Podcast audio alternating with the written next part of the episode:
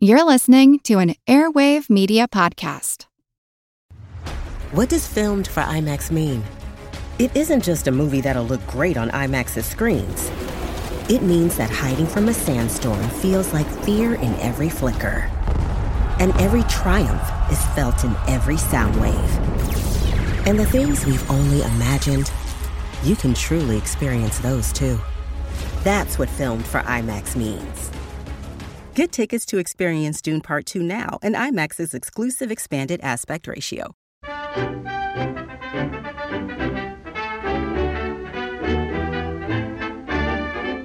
Ah, hello, and how are you? What a week it's been.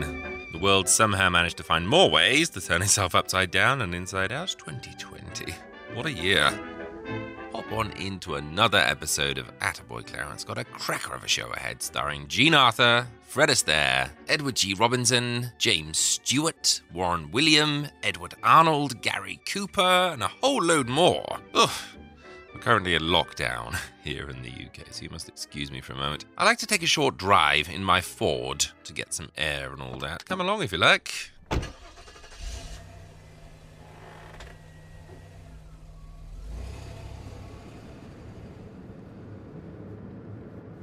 Ah, traffic lights. Just pull up to the stop here. Looks like there's a bit of a gathering. Wonder what all that's about. Here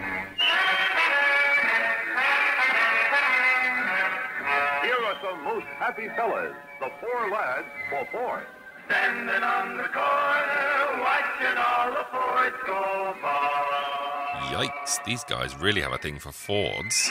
Standing on the corner, giving all the Fords the eye. Yeah, put it away, mate, please. Look at it go, it's the Thunderbird. Get in a Ford, give Ford a try. So don't be standing on the corner, watching all the Fords, watching all the Fords. Be the guy who's going. Ah, green at last.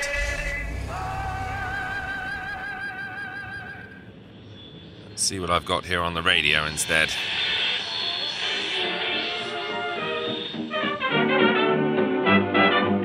I wake up every morning with a smile on my face, everything in its place as it should be. I start out every morning just free as the breeze, my cares upon the shelf, because I find myself with no strings and no connection, no ties to my affections. I'm fancy free and free for anything fancy. No dates can't be broken, no words that can't be spoken, especially when I am feeling romancy. Like a robin upon a tree, like a sailor that goes to sea, like an unwritten melody, I'm free, that's me. So bring on the big attraction, my decks are cleared for action. I'm fancy free and free for anything fancy.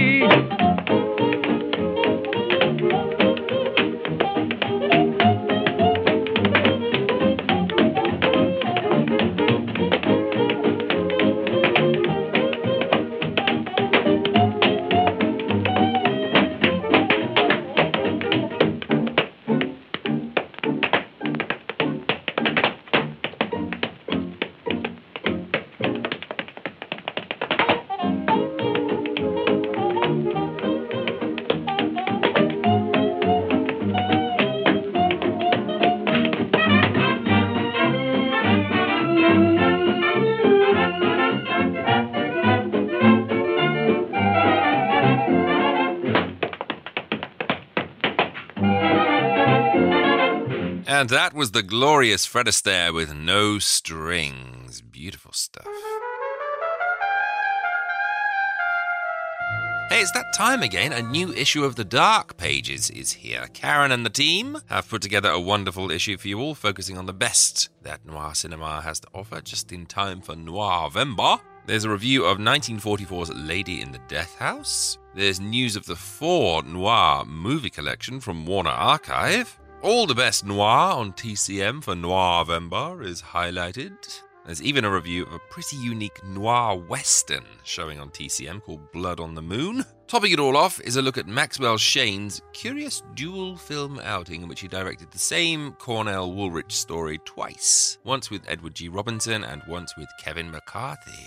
Get your Noirvember edition of the Dark Pages from www.allthatnoir.com, where you can even get a free issue. Off now to the What's My Line studios to see how clever you folks are. The panel has a Hollywood star ready and waiting, but can you guess who it is from the voice itself? Let's find out as we play. Who the hell is that Hollywood legend? All right, panel, you know in the case of our mystery guest, we go to a different form of questioning. You'll ask one question at a time, in turn, moving clockwise. And let's begin with uh, Arlene Francis. Well, the audience certainly recognized you. Uh, may I assume from that you, that you perhaps might be a picture personality?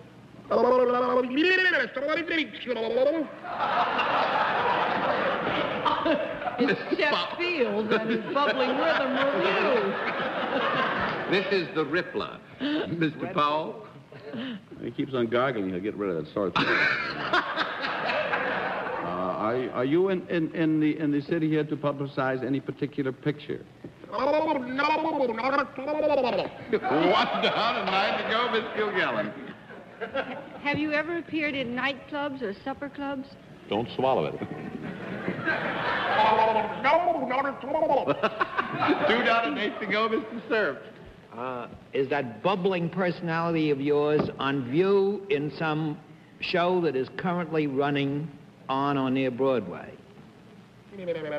what? Yeah. yes. Miss Francis? Sounds like a show that isn't doing well. is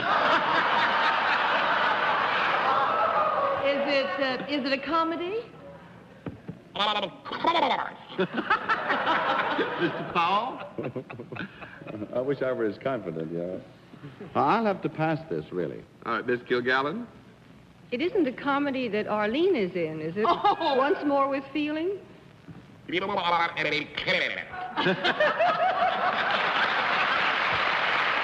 We'll break off there. Keep your guesses to yourselves, and we'll see later on if you're correct. For now, let's stick with Astaire today and keep that pep in your step.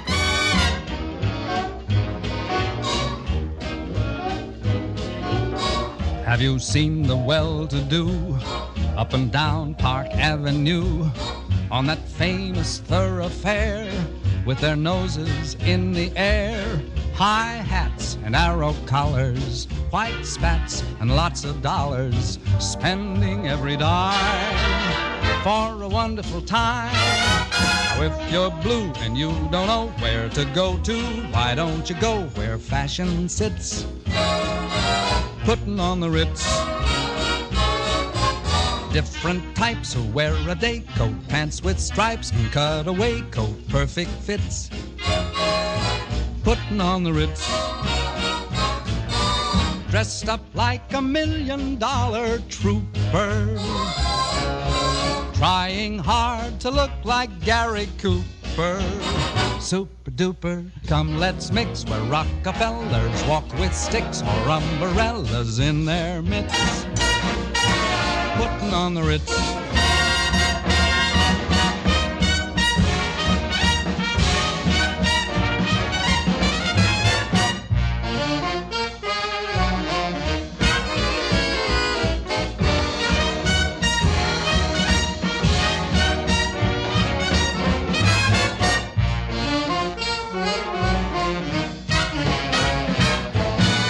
Tips his hat just like an English chappie to a lady with a wealthy pappy. Very snappy, you'll declare it's simply topping to be there and hear them swapping smart tidbits. Putting on the Ritz.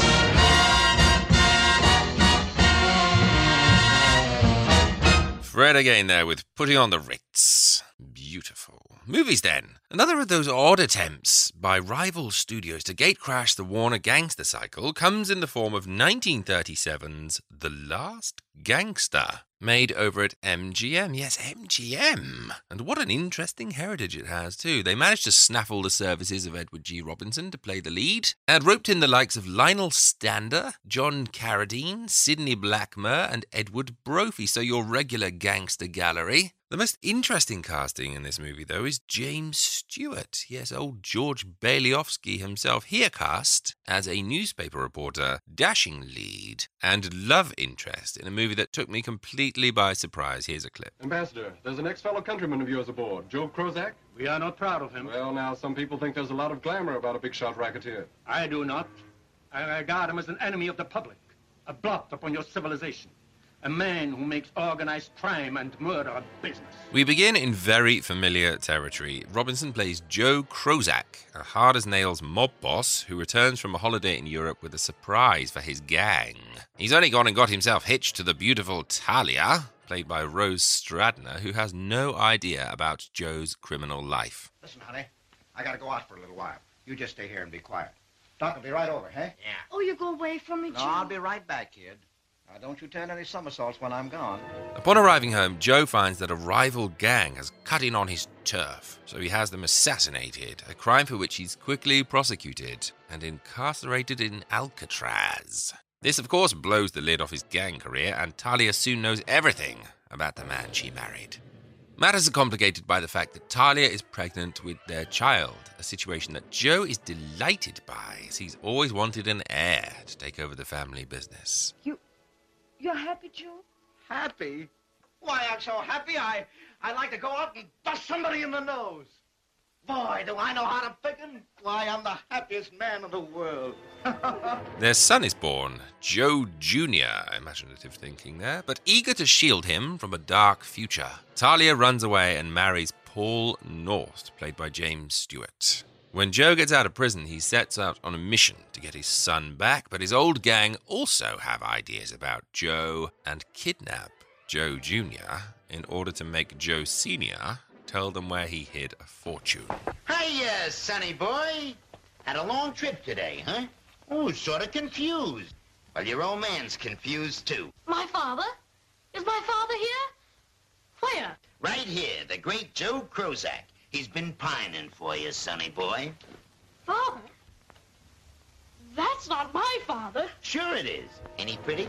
I won't tell you anymore. I know it seems like I've told you the whole plot. I can assure you that there's far more to it than all that. I am stupefied by the fact that more people don't know about this film. This is one of the finest gangster tragedies from the 30s. I would put this right up there with the likes of The Public Enemy, Little Caesar, Angels with Dirty Faces, Dr. Clitterhouse, The Roaring Twenties. The Last Gangster absolutely belongs in that hallowed company. It's an incredibly moving story, and I realize how silly that might sound about a shoot 'em up crime thriller, but this has a bucket of aces up its sleeve that I refuse to spoil for you. I love the way that MGM manages to not just pay homage to the Warner gangster cycle, but also give it an incredible epitaph. It's a genius tale of corruption, parenthood, betrayal. It even has a lot to say about the media. The third act of the film absolutely clutched me by the heart and refused to let go. It's unforgettable. And it's energized by a blistering Edward G. Robinson portrayal. He's been great in lots of things, he's timeless in this. He's like the last survivor in a Steinbeck novel, shuffling closer to his doom and preparing himself all the way for what's going to happen. James Stewart is very interesting casting, a little bit disposable in this, and adorned by the creepiest moustache of the 20th century for long sections of the movie. But what a fascinating footnote in his career. And what a gift it is to see such big personalities playing off against each other, and in so surprisingly emotional a way. If you're a fan of the gangster movies of the Golden Age, there's every chance that you haven't yet seen 1937's The Last Gangster. You need to amend that as soon as possible. You have a real treat in store. Seek it out and fall in love with it. It's brilliant. Now, if you remember a few weeks ago on one of the bonus review shows I sent out to patrons, or if you attended the film festival back in October, you may recall a film entitled False Faces, the shocking pre-code story of a quack doctor who grows in power with little care of what happens to his patients along the way. It was based on a true story, and when I screened it in October, it drew literal gasps of horror from our audience who couldn't quite believe how dark it got. Seemingly, this theme of a doctor who doesn't know what he's doing, but enjoying the rise to power all the same, was one that was far more common than we might think. In 1934, Warner's produced Bedside, starring the eternal scoundrel himself, Warren William, alongside Jean Muir, Allen Jenkins, and Donald Meek, and I'd like to tell you all about it today. When did you come to? I haven't yet. Say, what's good for a morning after a headache? A quart of bootleg gin the night before? I found that out. Say, Ed, my laundry come in? Sure, I got money. Send it up. I have fixed for dough, Joe. Well, I got a rich aunt in Tacoma, and if she dies, why... A couple of bucks? Sure, but not for your laundry. Well, do I have to go to my office like this? As far as I'm concerned, you don't have to go to your office at all. But Pansy won't leave my laundry unless I pay for it. Pansy's getting smart. William plays Bob Brown, an x ray technician who decides there must be more to life than menial tasks. He borrows $1,500 from his long suffering girlfriend Caroline, played by Jean Muir, ostensibly to finish his medical school training, but true to form, the wastrel Bob gambles it away and arrives in New York without a penny. What'd you do if you had four sevens? I'd bet everything, up to and including my mother-in-law. That's what I did. Now, through a series of contrivances, Bob meets up with a drug addicted doctor and persuades him to sell his medical certificate. He then hires an actual doctor in the shape of Donald Meek to do the actual diagnosing while he takes the credit. And he also hires Allen Jenkins as his press secretary because why wouldn't you? Now, what do you think of the well known Sammy Sparks? Not bad for a start, eh? Not bad. What more do you want? You get five grand and a million bucks worth of publicity. You know, Sparks, I've been thinking. Even if a man has the silence of a creel or the technique of a Mayo, if the public doesn't know about him, he'll never get anywhere. I see. In other words, you'd like to use the services of a nice young press agent. Precisely. It isn't long before Bob is selling his partner's cures to the wealthy, disillusioned folks of New York's upper crust. But the first rule of Doctors Club is never trust the blackmailer. And when the drug addict's doctor shows up demanding more money for his silence, Bob suddenly finds himself in a very dangerous situation. You've been fooling me for a good many months. Everybody else, too. I don't know what you mean. You haven't been taking care of any of the patients who come here. Dr. Wiley's been doing it all, the whole business. It's just one thing I don't understand. How you passed your examination. How you got your diploma. How did you get your diploma, Bob? Again, this is a movie I don't want to spoil too much for you, as the drama at its heart becomes very real indeed, and it certainly has the power to shock. But while False Faces was definitely more of a gritty, upsetting film, about a pathological liar who gaslights people in order to get away with some truly hideous crimes against human beings. Bedside is more of a playful take on that story, with a few plot developments that seem more universal horror than slice of life drama. Seriously, there are elements of this movie that actually seem more designed to scare you than move you. The drug addicted doctor, for instance, known in the film as John Smith, has this uncanny ability to simply appear somewhere in the background of a scene, and his arrival is always a heart stopping moment. It's almost as though he possesses some weird supernatural power, like an avenging ghost. Very creepy. And then you have the ending, which is less false faces than it is Frankenstein. Yes, this really does get quite wacky as it goes on. The characters in the movie are definitely paper thin. I mean, Bob has little to redeem him, but quite honestly, he's a Warren William rascal, and all that entails. You've seen him play this character a hundred times. The proof that it's pre code really comes in the final moments where, unlike False Faces, Bob seems to almost get away with what he's done. It's an interesting film. I do think False Faces is superior. I remember the first time I saw that, I felt like I'd been hit by a truck. The lasting damage from Bedside is not so powerful or long lasting. However, if you're a fan of the Warren Williams show, as I am, then it's definitely worth seeking out. I just got an invitation through the mail. Your presence requested this evening. It's formal, a top hat, a white tie, and tails. Nothing now could take the wind out of my sails. Because I'm invited to step out this evening with top hat, white tie, and tails. Oh, I'm putting on my top hat, tying up a white tie, brushing off my tails. I'm building up my shirt front, putting in the shirt studs, polishing my nails. I'm stepping out, my dear, to breathe an atmosphere that simply reeks with class. And I trust that you'll excuse my dust when I step on the gas. For I'll be there, putting down my top hat, mussing up my white tie, dancing in my tail.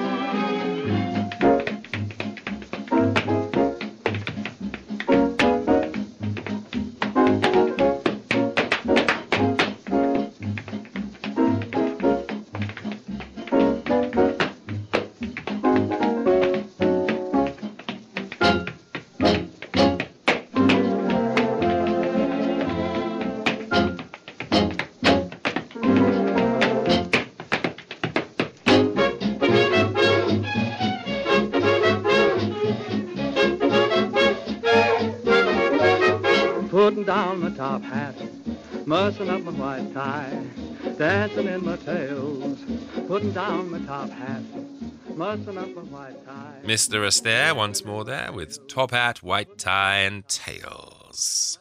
Offered without comment now. One of the greatest films ever made. One that took me a few watches to fully appreciate because being an Englishman, I'm actually not completely aware of how American governments actually work. At least I wasn't until the past week or so. Now I know absolutely everything about Congress and Senates and executive orders and the House of Representatives and Supreme Courts and how they all tie together and why numbers matter so much. So, yes, the first time I saw this movie, I admit to not fully understanding it. My own lack of education, I assure you. Nothing to do with the peerless storytelling, the impeccable casting, superlative direction, and the downright brilliance of Frank Capra's Mr. Smith Goes to Washington. I, I, I can't help feeling that there's been a big mistake somehow. of, course, of course, I never could, uh, I never could see why we needed two senators from this state when we have a man like Joseph Harrison Paine representing us already. He probably doesn't remember me. He knew my father very well. Clayton Smith went to school together, and they're very, very good friends. So it's to just to sit here with them is a very great honor for me because I uh, remember Dad used to tell me that Joe Paine was the finest man he ever knew. I, uh, I, I don't think I'm going to be much help to you down there in Washington, Senator. I'll, I'll do my best with, with all my might. I, I can promise you one thing. I'll do nothing to disgrace the office of United States Senator. Jefferson Smith, played by James Stewart, is an idealistic boy Rangers leader who's selected by a corrupt governor to become a new state senator, not for the positive changes he will bring, but because he's imagined to be a simpleton who will follow the orders and wishes of his fellow state senator, Joe Paine, played by Claude Rains. Listen, Jim, the simpleton of all times, a big-eyed patriot, knows Lincoln and Washington by heart, stands at attention in the governor's presence, even collects stray boys and cats. He does what? Joe, you know what I'm talking about. A perfect man, never in politics in his life. Wouldn't know what it was all about in two years, let alone two months. And the important thing, and this was the genius of the stroke. Uh-oh. It means volts. The hero of 50,000 boys and 100,000 parents. Just look over those congratulations that have been pouring in. I tell you, gentlemen, with this one, the statesman... But you like- made this appointment without asking me. But, Jim, when the lightning struck... You didn't ask me. Oh, Jim. Now, wait a minute, Jim. Happy may have hit on something tremendous here. There, you see? Do you really think you can handle this whatchamacallum in Washington? Do you think it's all right? I think it's all right. A young patriot recites Lincoln and Jefferson, turned loose in our nation's capital. Yeah, I think it's all right. Yes, the state is a corrupt one, run by political boss Jim Taylor, played by Edward Arnold, who controls the graft and much of the press for the state. Smith is quickly written off as a bumpkin by not just the men who want to control him, but also by the press and by Smith's own new assistant, the wily, world weary Saunders. played by Jean Arthur. Whose statue's that? I wouldn't know in the daytime. Well, oh, look. Look at the Capitol Dome. It's all lighted up. Look at it. Um, you, uh, you better relax, Senator. You'll get yourself plumb wore out. Gee whiz, so many things happening all at once. Uh, Miss Saunders, what time does the Senate, uh, uh, Convene? convene? Convene, yeah. What time? 12 noon. 12 noon. Well, boy, that'll be something. You know what I better do in the morning? Uh, no, Mr. Smith. What did you better? Oh, I think I better go out to Mount Vernon. Be sort of a fine thing to do. Just visit Washington's home before walking into the Senate for the first time. Don't you think that'd be a good idea? Oh, wonderful, wonderful. Put you right in the mood. Uh-huh. What's that? What's it? Oh. Movie house.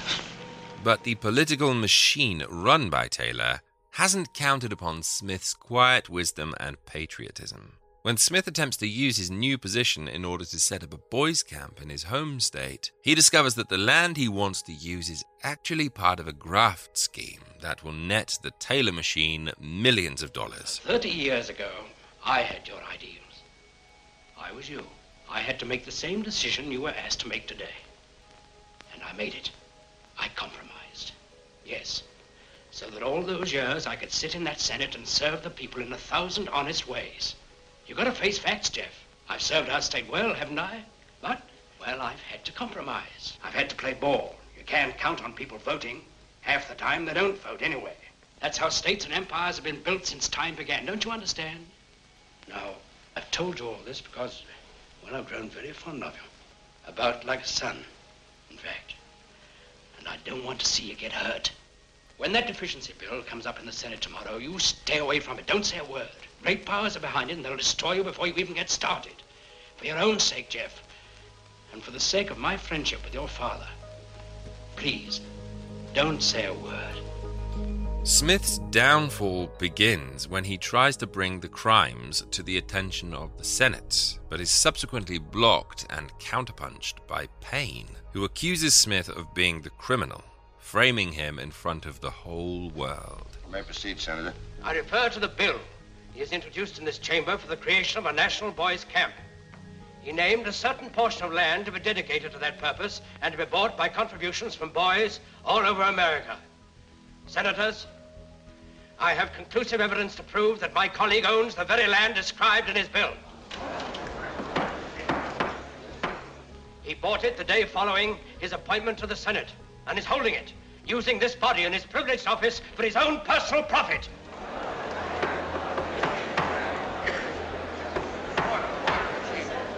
Boy Ranger had a right. This doesn't make sense. Accordingly, I offer a resolution for an immediate inquiry by the Committee of Privileges and Elections as to the fitness of my colleague to continue to sit in this chamber. Mr. President, I...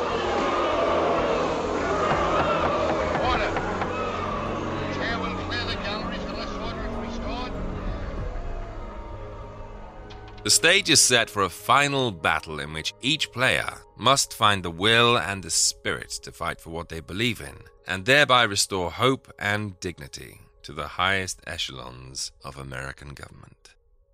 I mean, let's just put aside the startling similarities to the world of today for a moment and concentrate on the movie itself. It's a staggering film in terms of emotional heft. If you've ever wondered why being on the side of the angels matters so much, then all you need to do is spend two hours in the company of Frank Capra's masterpiece on why right matters. If you give yourself over to it, there's no way you're walking out the other side without tears. It's a beautiful ode to hope, to positivity, to doing the right thing, and to the power of one man, so long as he's willing to fight for what he believes in. It's anchored by a powerhouse performance by James Stewart in his star making role. I mean, he was popular by now, but this put him into the big leagues. Jean Arthur also is just terrific as the embittered Washingtonite who finds herself buying into the Smith message even though it pains her to do so. There's a scene in which he tells him what he's up against, and then she leaves, only to have a small breakdown in the hall outside, and it should have netted her an Oscar. Why don't you go home? Tell your little streams about your camp and the land of the free. This is no place for you. You're halfway decent. You don't belong here. Now go home. So you want to be a senator, huh? You're going to build a camp on Willow Creek. See this? Deficiency bill. Section number 40. A dam going up where you think your camp's going to be. Ever hear of it? No. They read all about it in the Senate today, but you weren't supposed to hear. That's why that ritzy dame took you in tow. That's why they sent you here in the first place, because you don't know a dam from a bathtub. Go ahead. Be a senator. Try and mess up Mr. Taylor's little graft. But if you can't, and you can't in nine million years, go home. Don't stay around here making people feel sorry for you. And the final battle in the Senate, where she's guiding him from above like an angel, just makes you leap for joy. Now, you're not going to have a country that can make these kind of rules work if you haven't got men that have learned to tell human rights from a punch in the nose. Claude Rains also, I mean, I know he's a bad guy in this, but what a performance. I'm so glad the movie ends the way it does with a redemptive moment for him because the agonizing conflict in his face all the way through is gut wrenching. Jeff, you're just like your father. Thank you, sir. Even to the hat. Same old dreamer, too. Now, one look at you and I can see him. Back at his old roll-top desk, hat and all, getting out his paper. Always kept his hat on, he said, so as to be ready to do battle.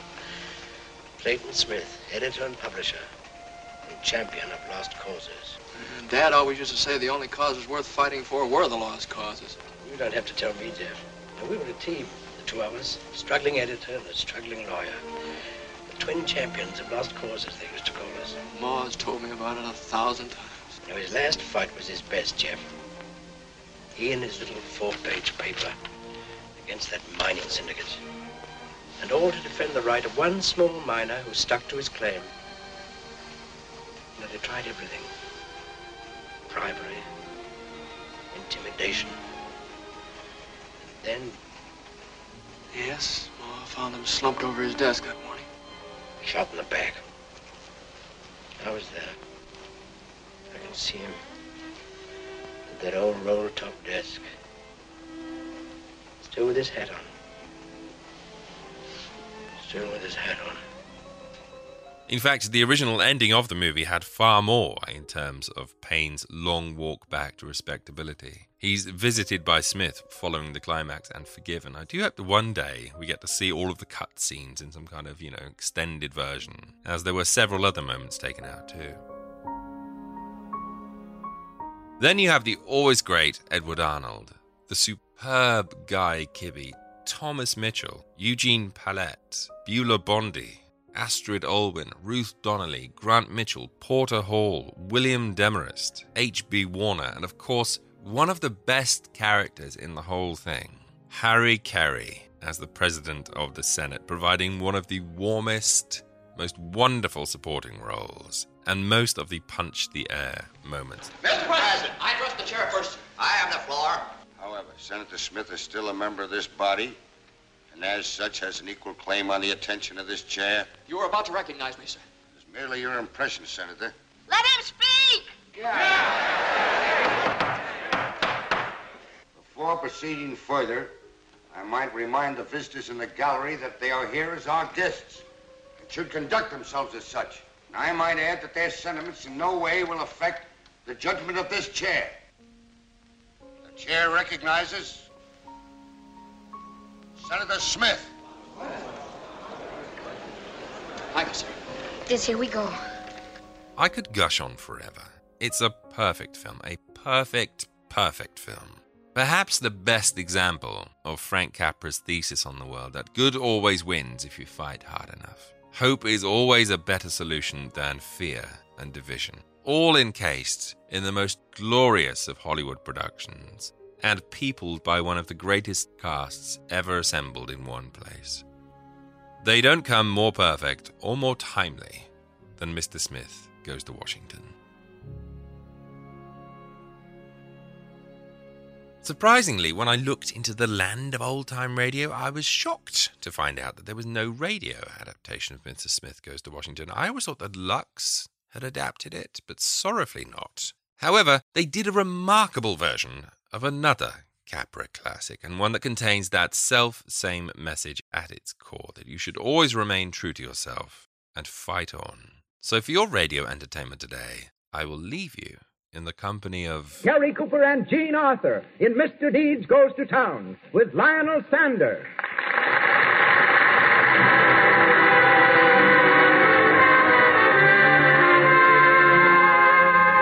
Lux presents Hollywood. Tonight, the makers of Lux Flakes bring you Gary Cooper, Jean Arthur, and Lionel Stander.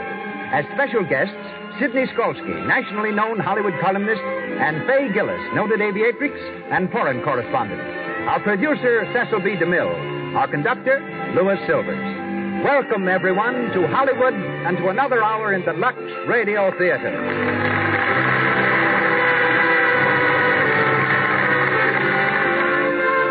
And now, before introducing Mr. DeMille, I'd like to share with you a letter from a California woman, one of our unseen radio audience, Mrs. Roberta Hurst of San Jose. ardent user of Lux Flakes. I'd like to thank you not only for the treat you give us on the air Monday nights, but for the boon Luxes to my household.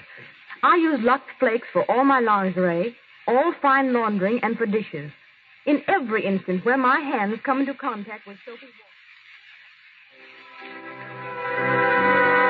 I'm sorry we cannot give you the rest of Mrs. Hurst's enthusiastic letter, but I'd like to emphasize one point. Lux Flakes do protect a woman's hands just as they protect fine fabrics.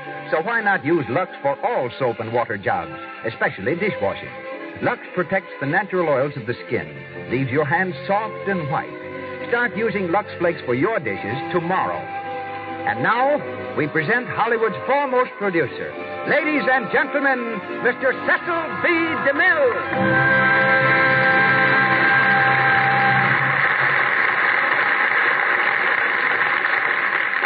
Greetings from Hollywood, ladies and gentlemen.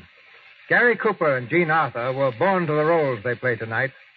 Mandrake Falls, where our play opens, might have been any one of the prairie towns Gary once called home, while the town Mr. Deeds goes to is the town Jean Arthur came from, New York. As Babe Bennett, Jean writes lines for a New York paper, while before she came to Hollywood, she delivered lines from a New York stage. Longfellow Deeds devoted his spare moments to writing greeting card poetry. Gary also likes to use a pencil. But instead of making rhymes, he draws pictures.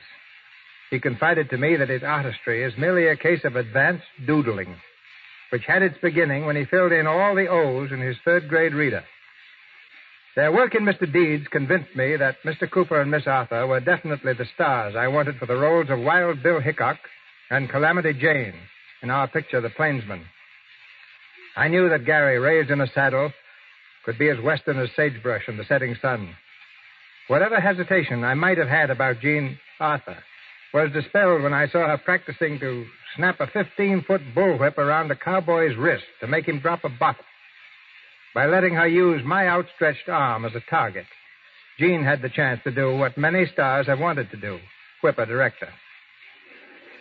Lionel Stander, in resuming his role of Corny Cobb, gives us another member of the original cast, together with the celebrated Pixelated Sisters.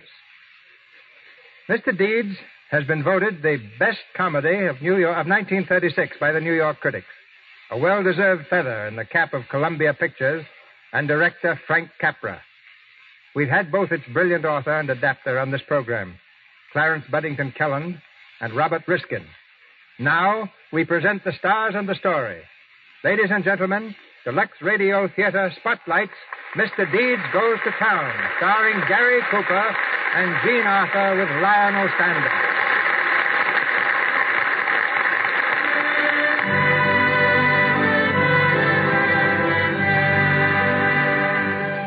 Our story begins in the little town of Mandrake Falls, population 600. On the porch of an old fashioned frame house, two men are waiting for an answer to their knock. They're clearly out of their element here, clearly city folks. As the older man, a sharp eyed attorney, taps his foot impatiently, the door is opened by a motherly old lady. Good morning. Good morning. Is Mr. Longfellow Deeds at home? Why, no, he isn't, but I'm expecting him any minute. Won't you come in, please? Thank you. And, uh, my name is Cedar. Uh, I'm an attorney. This gentleman is Mr. Cobb. How do you do, Mr. Cedar? How do you do, Mr. Cobb? Hi. Come right in here, gentlemen. Mr. Deeds is in the park arranging for the bazaar. They're trying to raise money for a fire engine. Sit down, gentlemen. Uh, thank you. Um, uh, are you related to Mr. Deeds? Oh, no. I'm Mrs. Meredith. I'm his housekeeper. Well, then perhaps you can tell us something about him. Uh, what does he do for a living? Why, he and Jim Mason own the tower works. But that isn't where he makes his money. He makes most of it out of his poetry. Poetry? He writes poetry? My goodness, yes. Longfellow's famous. He writes those things on postcards, you know, for Christmas and Easter and birthdays. Yeah. How long do you think he'll be? Oh, he won't be long, 'cause tain't raining. When it rains, he likes to take long walks. Like? There, there he is now. I'll, I'll tell him you're here. Hey, Cedar, did you hear that? Yeah. The old man must have been goofy to leave all his dough to this yokel. Oh, well. How much do you figure the estate will amount to after the taxes are deducted? About 20 million. Better be careful how you spring it on him. He's liable to keel over from the shock. Good morning, gentlemen. Oh, good morning. Uh, are you Longfellow Deeds? That's right. Uh, my name is John Cedar, of the New York firm of Cedar, Cedar, Cedar and Buddington. Uh, my card. Cedar, Cedar, Cedar, and Buddington. Buddington must feel like an awful stranger. Hmm. Not bad. this is Mr. Cornelius Cobb, Mr. Deeds. Hiya. Very well, thanks. Uh, Mr. Deeds, we'd uh, like to ask you a few questions. Excuse me, uh, Mrs. Meredith, Yes, Longfellow? have you seen the mouthpiece for my tuba? Why, it's right there on the table. Oh, that's right. My new mouthpiece. I keep losing them all the time. Go ahead, Mr. Cedar. Don't pay any attention to me. I just want to see if this thing fits my new bass horn all right. Uh, Mr. Deeds, uh, we have some news for you. Yeah. I suggest you sit down, though, Mr. Deeds. Uh, uh, Mr. Deeds. Uh, Mr. Deeds. Does, does the name of Martin W. Semple mean anything to you? Not much. An uncle of mine, I think, although I never saw him. Well, he passed on. He was killed in a motor accident in Italy. He was? Well, now, that's too bad. If there's anything I can do... Uh, Mr. Semple left a great fortune when he died. He left it to you, Mr. Deeds. Deducting taxes, it's somewhere in the neighborhood of $20 million. Well, for crying out loud. What about lunch? Are the gentlemen going to stay? Perhaps. Perhaps you didn't hear me, Mr. Deeds. I, I said the whole Semple fortune goes to you. Twenty million. Oh, I heard you all right. Twenty million. That's quite a bit, isn't it? Oh, it'll do in a pinch. Yes, indeed. I wonder why he left all that money to me. I don't need it. I give up. I wish you'd tell me about lunch if the gentlemen are going to stay. Sure, they'll stay. Mrs. Meredith's got some fresh orange layer cake.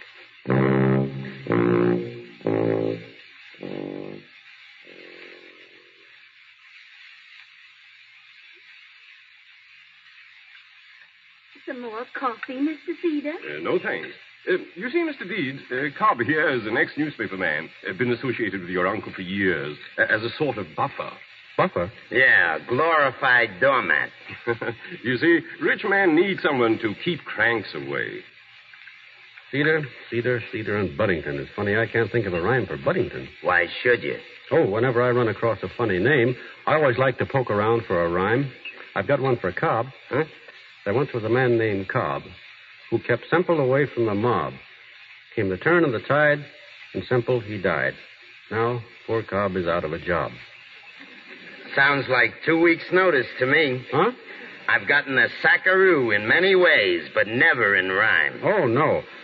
I didn't mean that. I'm sure I'm going to need your help. Uh, are you married, Mr. Deeds? Who, me? No. He's too fussy. That's what's the matter with him. There are a lot of nice girls in Mandrake Falls who are just dying to. Don't pay any attention to her. Oh, he's got a lot of fool notions about saving a lady in distress.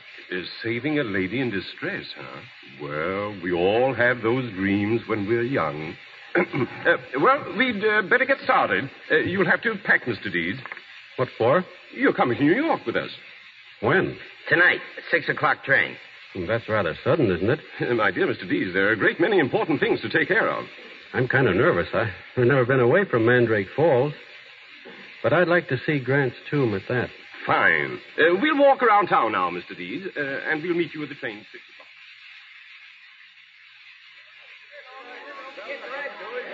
Once more now, boys, a farewell song to Longfellow Deeds, the pride of Mandrake Falls.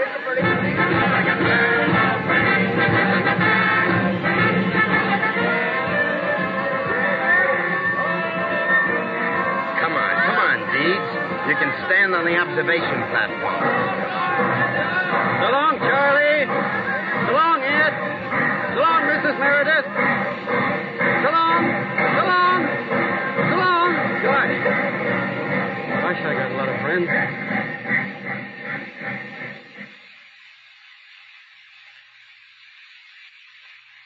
Cedar, Cedar, Cedar in Buddington. One moment, please. Good morning. Oh, good morning, Mr. Cedar. Mr. Buddington in? He's waiting for you in your office, Mr. Cedar. Thank you. Cedar, Cedar, Cedar and Buddington. Hello. I'll see if Mr. Cedar is in. Cedar, you're back? Morning, Buddington. Well, what happened? What's this fellow Deeds like? We've got nothing to worry about. He's as naive as a child. Did you get the power of attorney? Uh, no, not yet. Oh, you didn't, huh? Well, give me a chance. We only arrived this morning. John, if you don't mind my saying so, we can't afford to have. Yes, I know, Buddington. We can't afford to have the books investigated right now. But the half a million dollars. Goodness me, where are we going to get it? Will you stop worrying? Just relax and leave it to me. Those books will never leave this office. Well, I hope not. If they ever do, we'll all land in jail. Listen, I'm going to see Deeds this afternoon. I'll have that power of attorney the first thing in the morning. Leave it to me. I tell you, Buddington, the boy's a simpleton.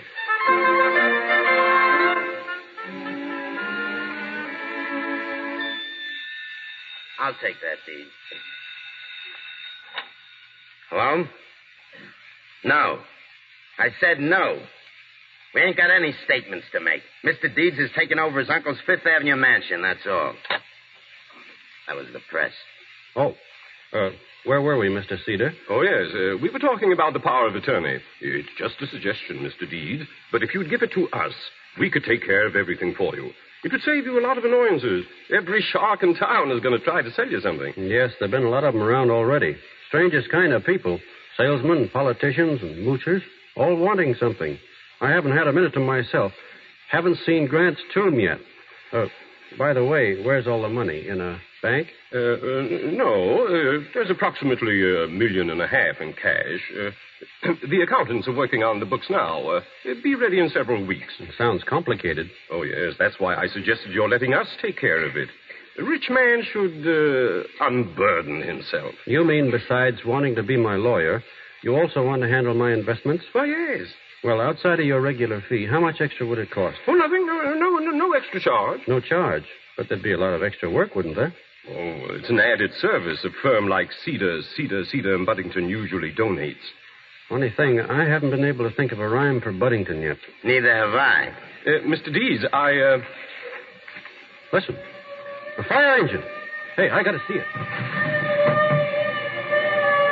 There it goes. Boy, look at her scoop. Mr. Deeds, please. Let him alone, Cedar. If he likes to watch fire engines, that's his business. Gee, that was a pip. we expect to have one in Mandrake Falls pretty soon, with a siren, too. Uh, Mr. Deeds, I wish you'd give that matter some thought.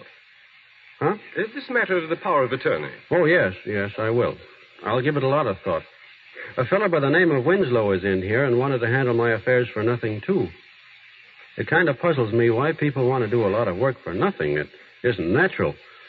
So I guess I'll have to think about it some more. Quite right. You, you, you have a good business head, Mr. Deeds. Being an attorney for you is going to be a very simple affair. You're not my attorney yet, Mr. Cedar. Not till I find out what's on your mind. Suppose you get the book straightened out right away so I can look into everything. Are you suggesting that? No, sir, but I'd just like to look the books over. After that, I'll let you know if, if you're going to be my attorney or not. Oh, oh, I, I see. Uh, uh, good day, Mr. D. Good day. You know, Cobb, I think there's something fishy about him. There once was a cedar, so tall and so green, chopped down by a hick to the size of a bean.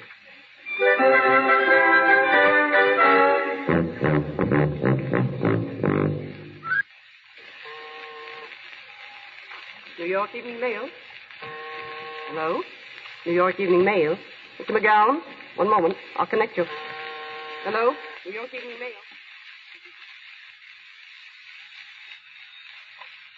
Hello. Hello, McGowan speaking. Oh, hello, Mr. Hines. Yeah? Yeah, sure, Mr. Hines. I'll get something on him right away. Well, that was a boss again, babe. He's yelling murder. He says this guy Deeds is news and big news. Sure, but how do you expect me to get at him? Cobb keeps him under lock and key. I'm a reporter, not a magician. Well, you won't be a reporter long if you don't get some dope on this guy, and I won't be an editor. Hines is yelling for human interest stuff. What this guy Deeds thinks about the big town. How, how does it feel to be a millionaire? Is he going to get married? Is he smart? Is he dumb? That's the angle. And we've got to get it for him. Well, how about it, babe? I'll do my best, Mac, but it'll take time. Listen, babe, you get the story and you can have anything you want. How about a month's vacation? With pay. With pay. Keep four columns open on page one tomorrow. Now you're talking, babe. I'll keep the whole front page open. Uh, how are you going to do it? I don't know yet, but I'll get to him if I have to pull a phony feint right on his doorstep.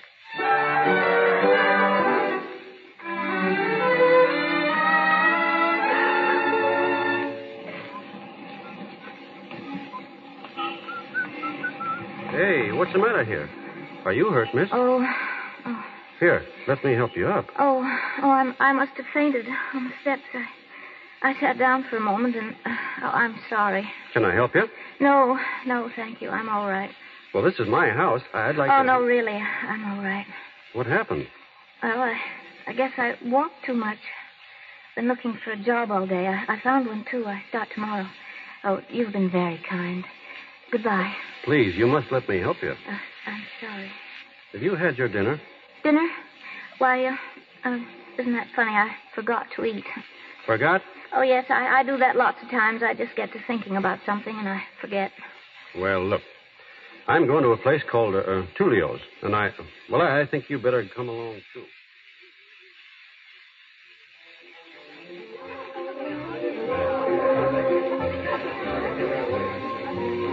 Feel better now, Miss uh, Dawson? Oh, does it taste good? I don't know how to thank you, Mr. Deeds. I wish you'd let me help you some. Please, I asked you not to talk about it. I'm sorry. You know, you're the first person I've met in New York who didn't want something. Tell me more about yourself. Well, I, I've told you everything. My folks live in a small town near Hartford. I'm here alone trying to make a living. I, oh, I'm really a nobody. you were a lady in distress, weren't you? What? Oh, nothing. Anything else, sir? no, thanks. Oh, oh, waiter. Yeah? Anybody come in yet? Writers, I mean? Huh? Oh, no. Nobody important. You'll be sure to point them out, won't you? Uh-huh. I'm a writer myself, you know. That's so? I write poetry. That's so. Well, I'll let you know. Thanks. He's a nice fellow, isn't he? Yes. Well, you've had quite an exciting time since you've been here, haven't you? All those meetings and business deals and society people. Aren't you having fun, Mr. Deeds? No, at least I didn't. Uh, Not till now. I like talking to you. It's funny, my finding you right on my doorstep. Yes, wasn't it? Oh, Mr. Deeds. Yes? Brookfield just came in. The poet? Where? Right over there. Look, Miss Dawson, there's Brookfield, the poet. Really? Yeah, who, who's that with him, waiter? Hannaberry and Morrow. Hannaberry and Morrow. Why, they're famous authors. Great liberals. Not with their tips, they ain't. Gee, that's marvelous. Right here in the same room with me. Gosh, I wish I could meet them. Well, I might be able to fix it for you. Could you? Sure. I'll be right back. You hear that, Miss Dawson? I'm going to meet them. Talk to them. Gosh, what a night.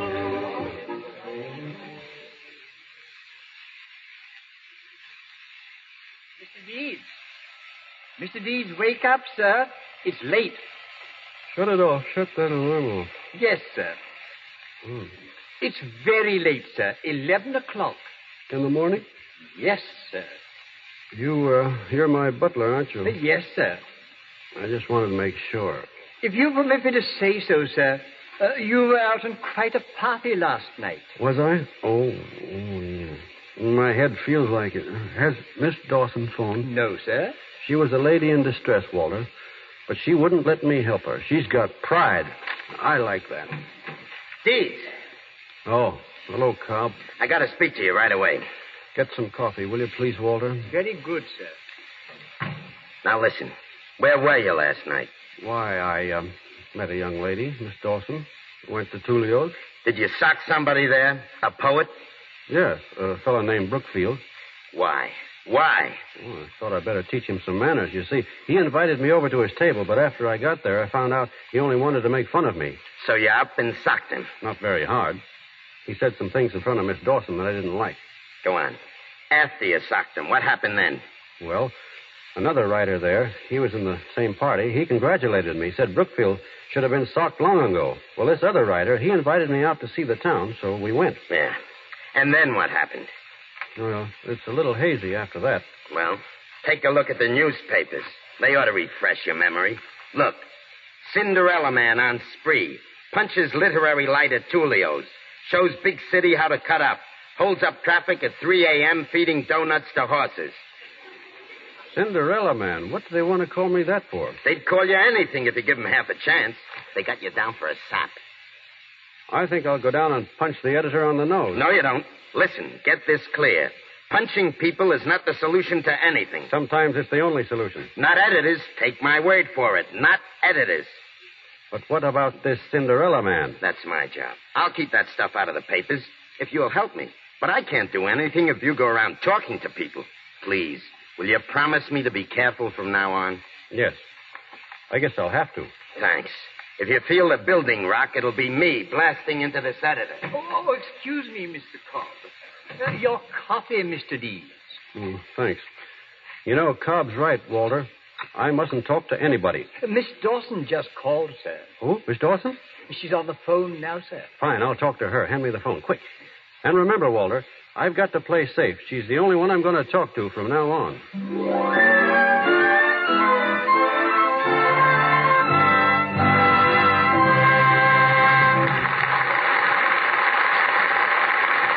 Now let's tune in for a moment on a typical Lux home. Mrs. Ellison and her 16 year old daughter have been listening to our play. Wouldn't it be wonderful, Mother, if someone left us a lot of money like they did to Mr. Deeds? What would you do with it, Betty? Oh, buy heaps of new clothes for one thing, and dozens of new undies. Those lovely French handmade ones with lace. And, now, uh, child, you have plenty of pretty clothes. And nice undies as it is. oh, but, Mums, I, I haven't. Why, even those new slips I got for Christmas look sort of run down now. That, my dear, is your own fault. How often have I told you to take care of your underthings? Wash them every night with Lux, Lux Flakes. Mine stay new looking for months, even years, thanks to Lux. Mrs. Ellison is right. Gentle Lux Flakes do keep your silk things new looking far longer. They make your lingerie really clean without hurting colors or fabrics. Things not only wear longer when luxed regularly, but you'll be delighted at how sweet and fresh they are. So why not play safe and be thrifty too? Get the habit of dipping your underthings into Lux Flakes Gentle Suds after each wearing. Start tonight. And once again, Mr. DeMille.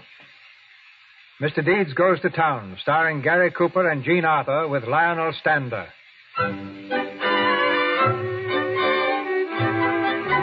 Unaware that his newly discovered friend, Miss Dawson, is really a newspaper reporter, Longfellow Deeds has taken her completely into his confidence. She is the source of all the Cinderella Man stories that are now making front page headlines.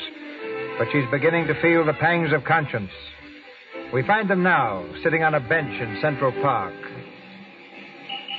This is getting to be sort of a habit with us, isn't it? What? Well, I mean taking walks and going places. yes. Here you are, prepare. Read all about it. Cinderella Man plays the tuba. To give reception to society. Read all about it. Cinderella Man. There they go again. Cinderella Man. Does it hurt you so very much? I don't know. I've tried not to worry about it. They'll write those articles till they get tired. Only, I don't understand. Why do people have to go around hurting each other? Why don't they try liking each other for a change? You know, you said something when you met me, something I've thought about a great deal. What's that? You said I was a lady in distress. Oh, that. What did you mean by that? Oh, nothing. You said it as though it had some significance. Well, I. you see, I always had an idea that someday, well, uh, uh, have you got a. Are you engaged or anything? Why, no. Are you? No, You don't go out with girls much, do you? I haven't. Why not? Oh, I don't know. Oh, you must have met some swell society girls since you've been here. Don't you like them? I haven't met anybody here I like particularly, uh, except you, of course. Last night after I left you, I was walking along and looking at the tall buildings and got to thinking. They created a lot of grand palaces here, but they didn't create any noblemen to put in them. I'd rather have Mandrake Falls. I'm from a small town, too, you know. Really? Probably as small as Mandrake Falls. Gosh, what do you know about that? Oh, it's a beautiful little town, too. Row of poplar trees right along Main Street. Always smelled as if it just had a bath. I've often thought about going back. Have you? Oh, yes. I used to have a lot of fun there. When I was a little girl, I used to love to go fishing with my father. He was something like you, my father was. He played in the town band, too. He did? What did he play? The drums. Taught me to play some. He did? I can accompany myself to Swanee River. Would you like to hear me? Sure. Well, wait till I find a couple of sticks. Well, here's one. All right, this bench will have to do as a drum. Way down upon the Swanee River, far, far away. There's where my heart is going ever. There's where the old folks stay. Gee, that's swell. Now you do it again, and I'll sing humoresque. All right. Way down upon the Swanee River, far, far away. There's where my heart is going ever. There's where the old folks stay. Hey, there's a fire. Here comes the engine. Hey. Boy, just look at there. Say, say, will you do me a favor? Sure, what? Wait here for me. I want to catch that engine and see how they do it. I'll be right back.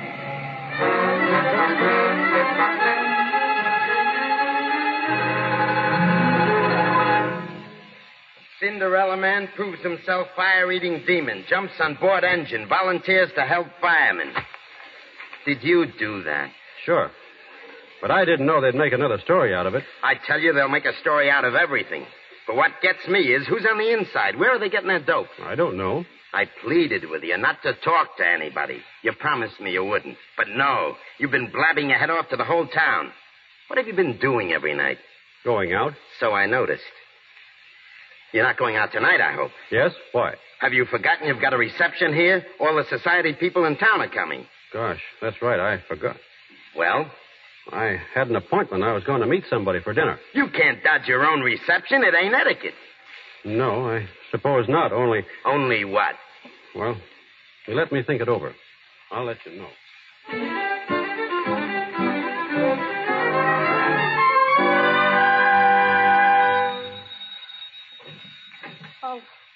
It's you, Mr. Deeds. Hello. Uh, can I come in? Of course. Right. I I didn't expect to see you this evening. I didn't think you could get away with your reception and everything. Oh, I wouldn't let them stop me from seeing you. I threw them out of the house. You threw them out. You mean bodily? Yes. They got on my nerves, so I threw them out. Well, I guess that'll be in the paper tomorrow. Something else for 'em to laugh at. Yes, I, I suppose it'll have to be in the papers. I don't mind, though. I had too much fun doing it. Sit down. Thanks. I can't stay long, though. It's pretty late. It's all right. Is there anything wrong? No, why? Well, you just look sort of funny. I mean, sad. I get that way sometimes. How how's everything going?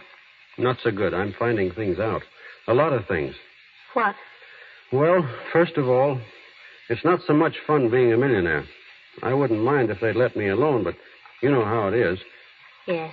Well, I once had an idea I could do something with the money. Some good, I mean.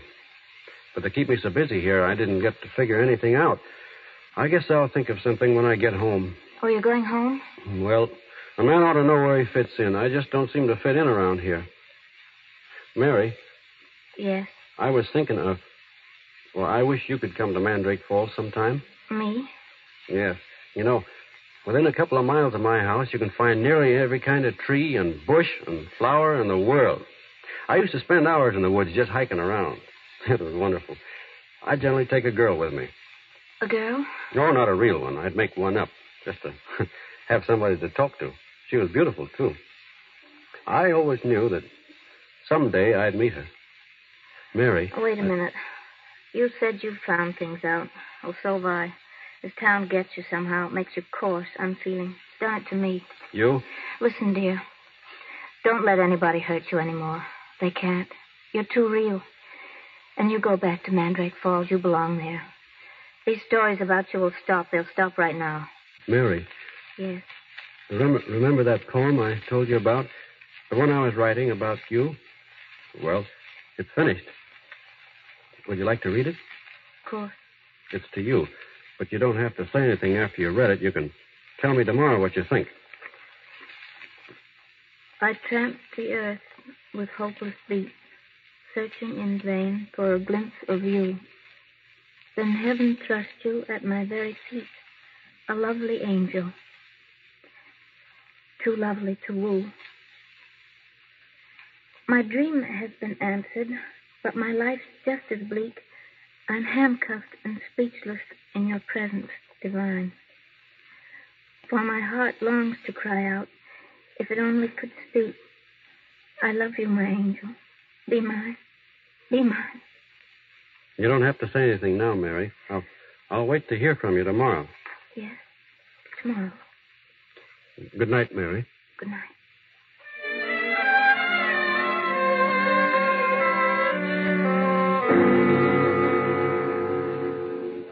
Stop it, babe. Stop it.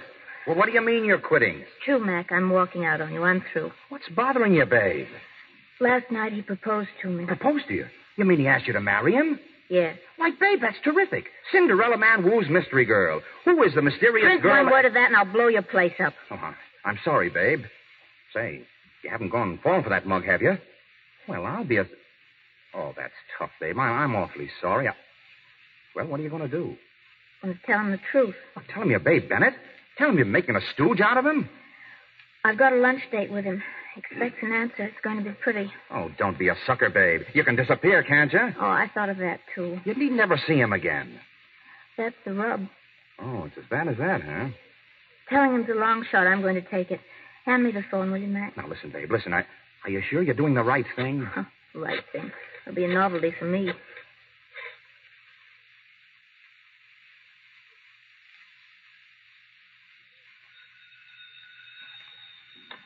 Hello? Oh, good morning, Miss Dawson. No, Mr. Deeds is not here just now. Yes? I'll tell him. Not at all. Good morning, Walter. Oh, Mr. Deeds. Uh, has Miss Dawson called yet? Walter? Yes, sir. She was just on the phone, sir. Is she coming for lunch? She didn't say, sir. She'll call later. Oh, here. Hello, Cobb. I want to speak to you. Sure. I don't mind you making a sucker out of yourself, but you made one out of me, too. Huh? I finally had sense enough to have you followed last night. Who's that girl you've been running around with? Why, she's Mary Dawson. Mary Dawson, huh? Mary Dawson, my eye. She's Babe Bennett. Babe Bennett. Yeah, she's the star reporter on the mail. And every time you opened your kisser, you were giving her another story. That's the dame that slapped the moniker on you, Cinderella Man. You've been making love to a double dose of cyanide. Shut up. Get me the newspaper on the phone. Sure. Hello? Give me Wall, 70689. Yeah. Now you'll see. Hello? Evening Mail? I want to speak to Babe Bennett. Yeah. Hello? Miss Bennett? Hold on a minute. Here, take it. Hello? is that you, Mary? Well, this is Longfellow Deeds. Mary, I, I, I want you to tell me something.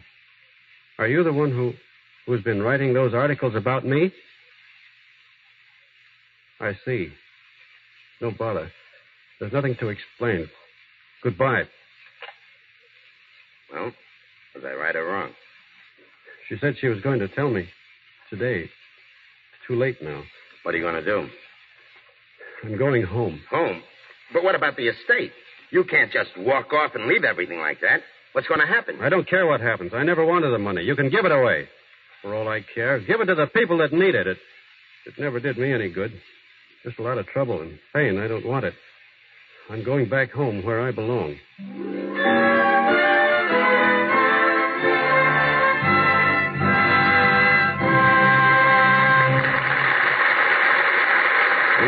For station identification. This is the Columbia Broadcasting System.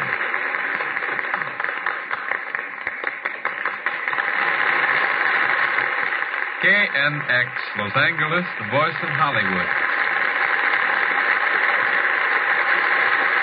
In a few moments, we'll resume Mr. Deeds Goes to Town, starring Gary Cooper in the title role and Jean Arthur as, a, as the reporter. We hear now from another lady of the press, Fay Gillis. Miss Gillis fell rather than rose to fame. one of the best known ladybirds in America, she became the first woman member of the Caterpillar Club, whose ranks are composed solely of those who have saved their lives by parachute jumps from aeroplanes.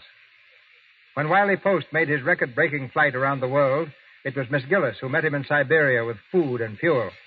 The place occupied by Will Rogers, and his tragic flight with Wiley Post was relinquished to Mr. Rogers at the last moment by Miss Gillis. She is now in Hollywood, reporting for the New York Herald Tribune, and expects to leave shortly for the Orient. Ladies and gentlemen, Fay Gillis.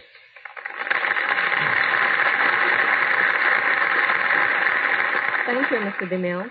Becoming a member of the Caterpillar Club, Miss Gillis, must have been a very exalting experience. On the contrary, it was decidedly a come down. I still think flying is the safest means of transportation and use commercial planes whenever I can. But I've had to give up private flying temporarily because it's too much of a luxury. Oh. Which do you consider the most important syllable of luxury? Lux, of course. Ah.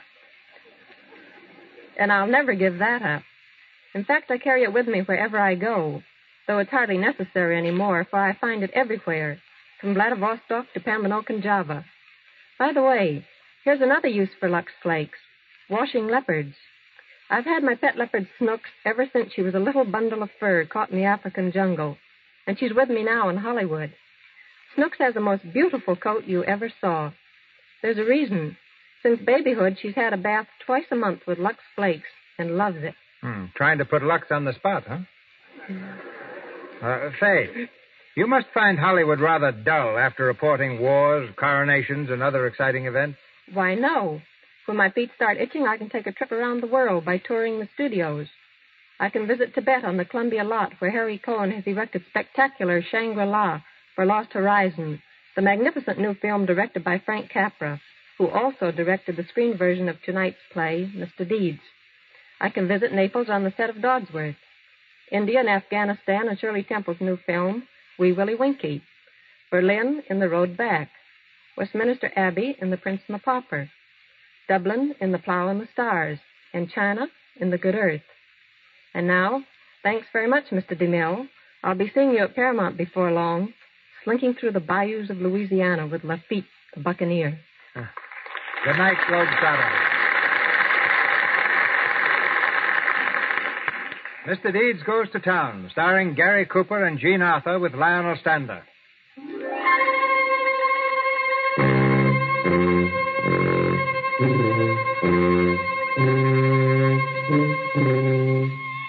Completely disillusioned, Longfellow Deeds started giving his money away to needy farmers. But Mr. Cedar, acting for some distant relative of Old Semple's, immediately entered a charge of insanity. Deeds confined to the county hospital for observation, refused to speak or enter any defense. And now, on the opening day of the insanity hearing, with the little courtroom jammed, Cedar is just finishing, finishing his address to the bench. The of my clients, the only other living relatives of the late Martin W. Semple, we cannot permit a fortune so huge to be dissipated by a person whose incompetency and abnormality we shall prove beyond any reasonable doubt. We present our first witness, Your Honor, Miss Louise Bay Bennett. Quiet. Miss Bennett, uh, you're employed by the Evening Mail. Your Honor, this is ridiculous. You will please answer the question. The whole hearing's ridiculous. That man's no more insane than you are. They're trying to railroad this man for the money they can get out of it. Your Honor. Young lady, another outburst like this, and I shall hold you in contempt. Proceed. Are you employed by the Evening Mail? No. I resigned last week. Prior to that time, were you employed by the Evening Mail? Yes. Were you given an assignment to follow the activities of Mr. Longfellow Deeds? Yes. Did you subsequently write a series of articles about him? Yes. Are these the articles? Yes. You were present when all these things took place? Yes. Are they true? No. But they did take place. They're colored just to make him look silly. But you saw them happen. Yes, but I. That's all. It isn't all. I'd like to explain it. That's that. all, Miss Bennett. Your Honor, what kind of a hearing is this? What are you trying to do? Persecute the man? He's not defending himself. Somebody's got to do it. Miss Bennett, please. I'm willing to listen to anything that anyone has to say, but I insist to be done in an orderly fashion. When you learn to show some respect for the court, you can return. Till then, you'd better go back to your seat and calm down. Mr. Deeds, do you wish to say anything in defense of these articles? Oh, very well. Go on, Mr. Cedar. Our next witnesses will testify together, Your Honor. Uh, take the stand, please. Yes, sir. Uh, what's your name? Jane Faulkner. This is my sister, Amy. Yes, Amy. Uh, I'll uh, direct all my questions to you, Miss Jane. Uh, you can answer for both. Uh, do you know the defendant, Longfellow Deeds? Oh, yes. Yes, of course we know him. Uh, how long have you known him? Since he was born. Yes, he was a seven months baby. Uh, yes, that's fine, thank you. Um, uh, do you see him very often? Most every day. Sometimes twice. Must we have the echo?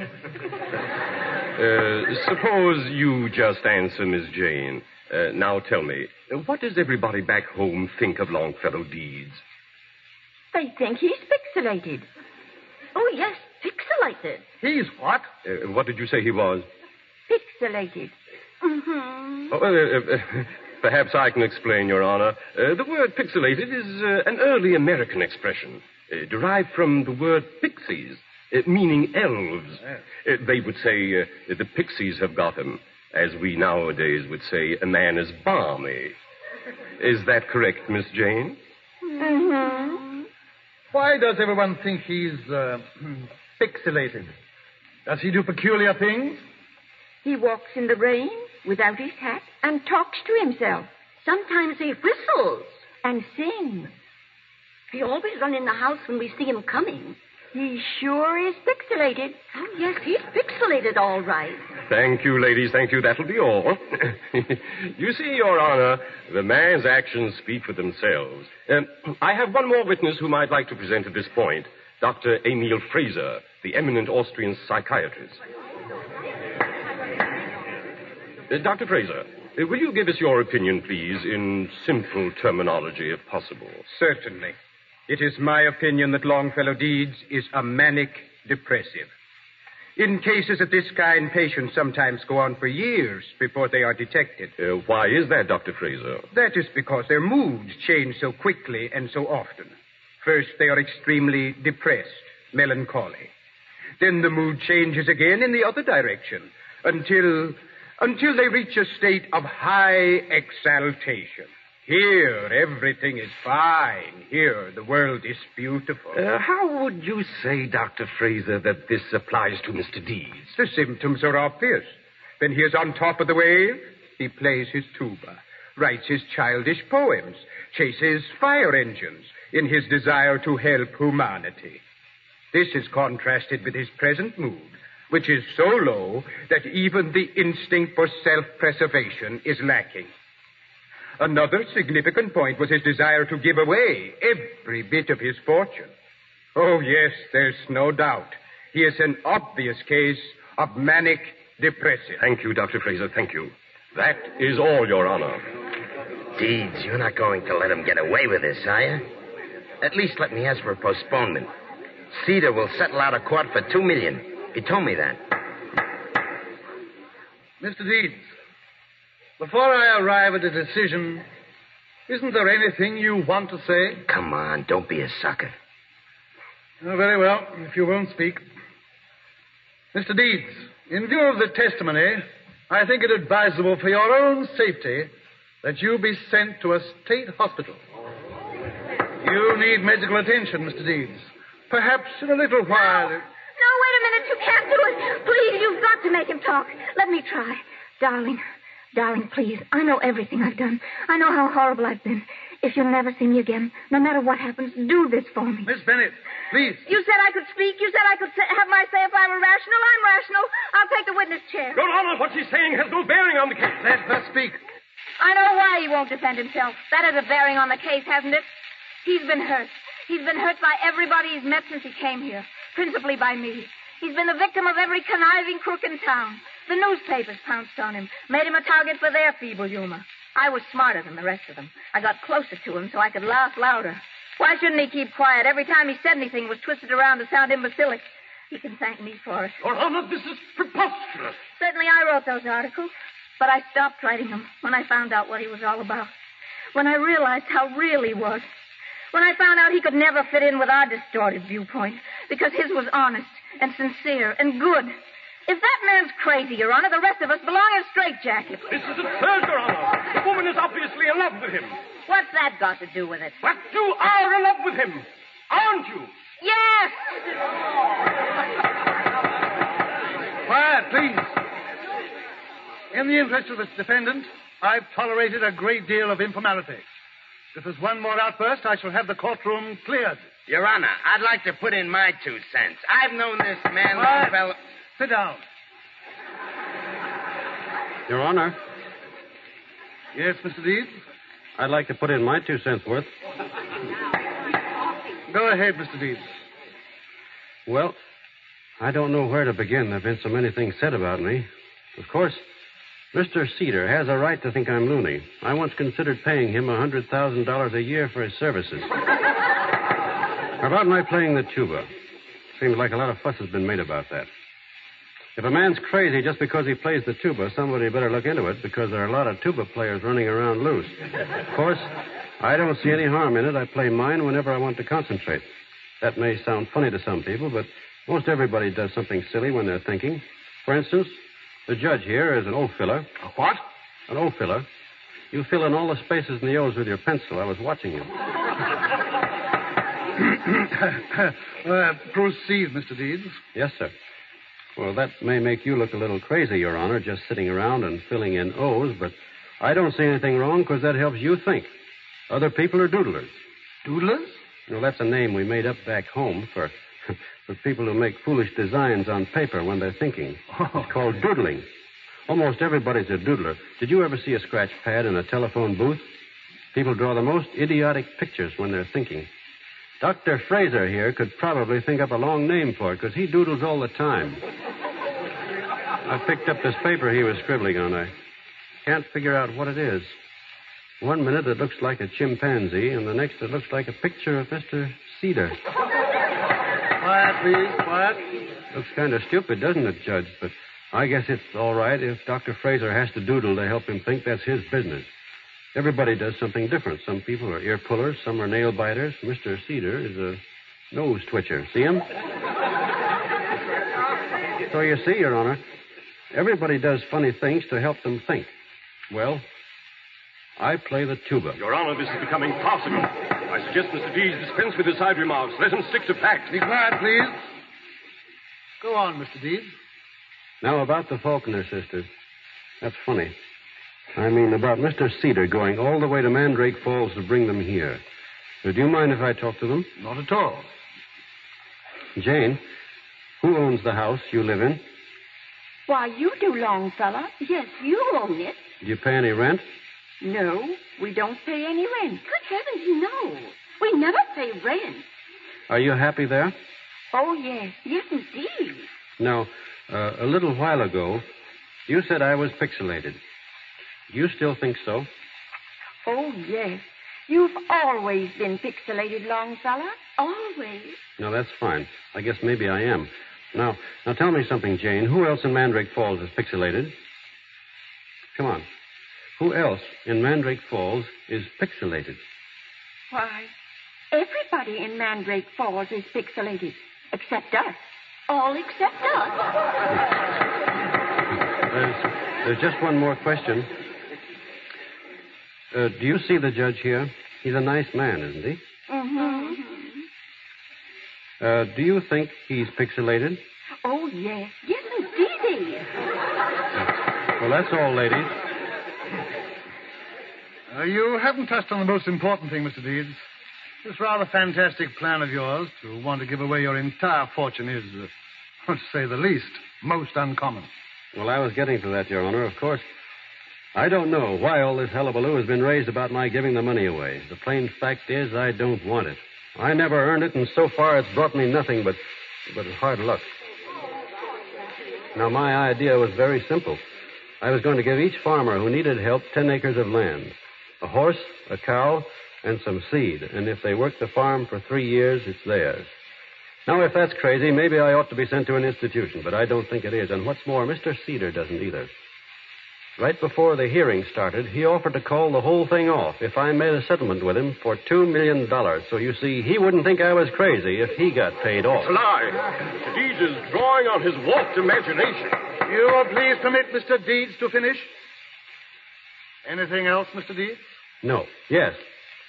There's one thing more I'd like to get off my chest before I finish. Go ahead, Mr. Deeds. Thank you. Mr. Cedar, I've tried to teach a few people some manners here lately. You're next. Don't sock him, Deeds. Don't.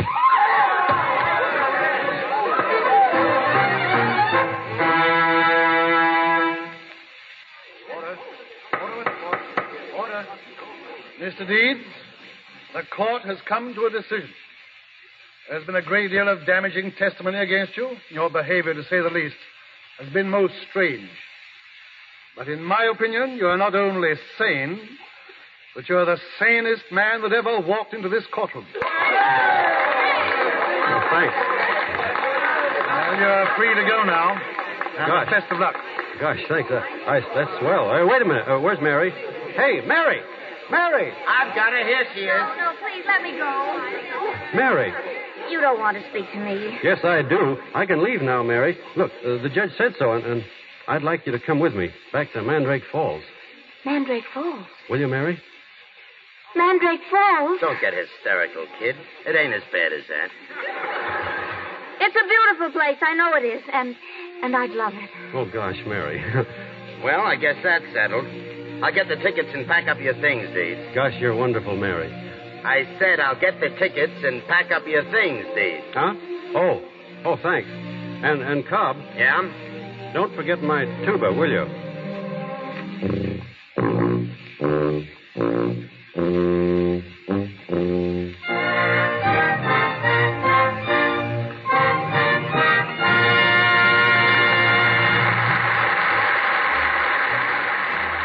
And that was the fabulous Gary Cooper, Jean Arthur, and Lionel Stander in the Lux Radio Theatre's version of Frank Capra's Mr. Deeds Goes to Town. They really don't make them like that anymore, do they?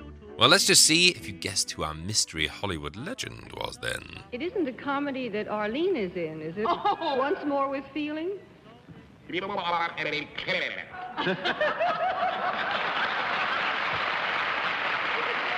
Who is it, Dorothy? Joseph Cotten. Joseph Cotten is right.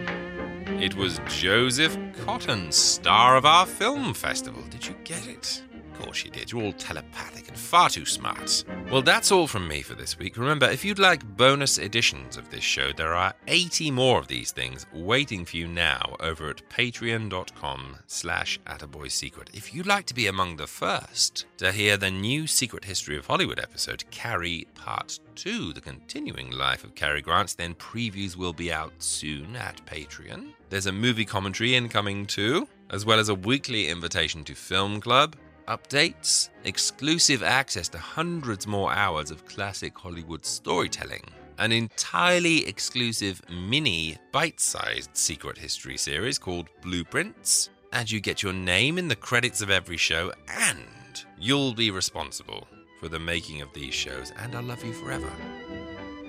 Just go to www.patreon.com slash attaboysecrets or click the link in the show notes. Or listen on to the end of this show if you completely missed all that. And hopefully I'll see you there very soon. Just remains for me to say thank you for joining me this week. Take splendid care of yourselves and those you love. And bye for now.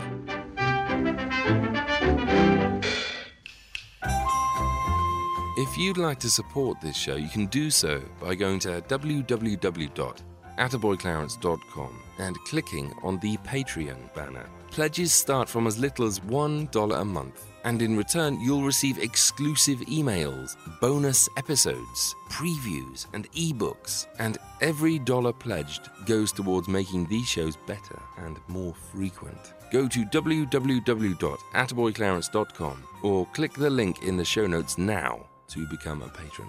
Thank you.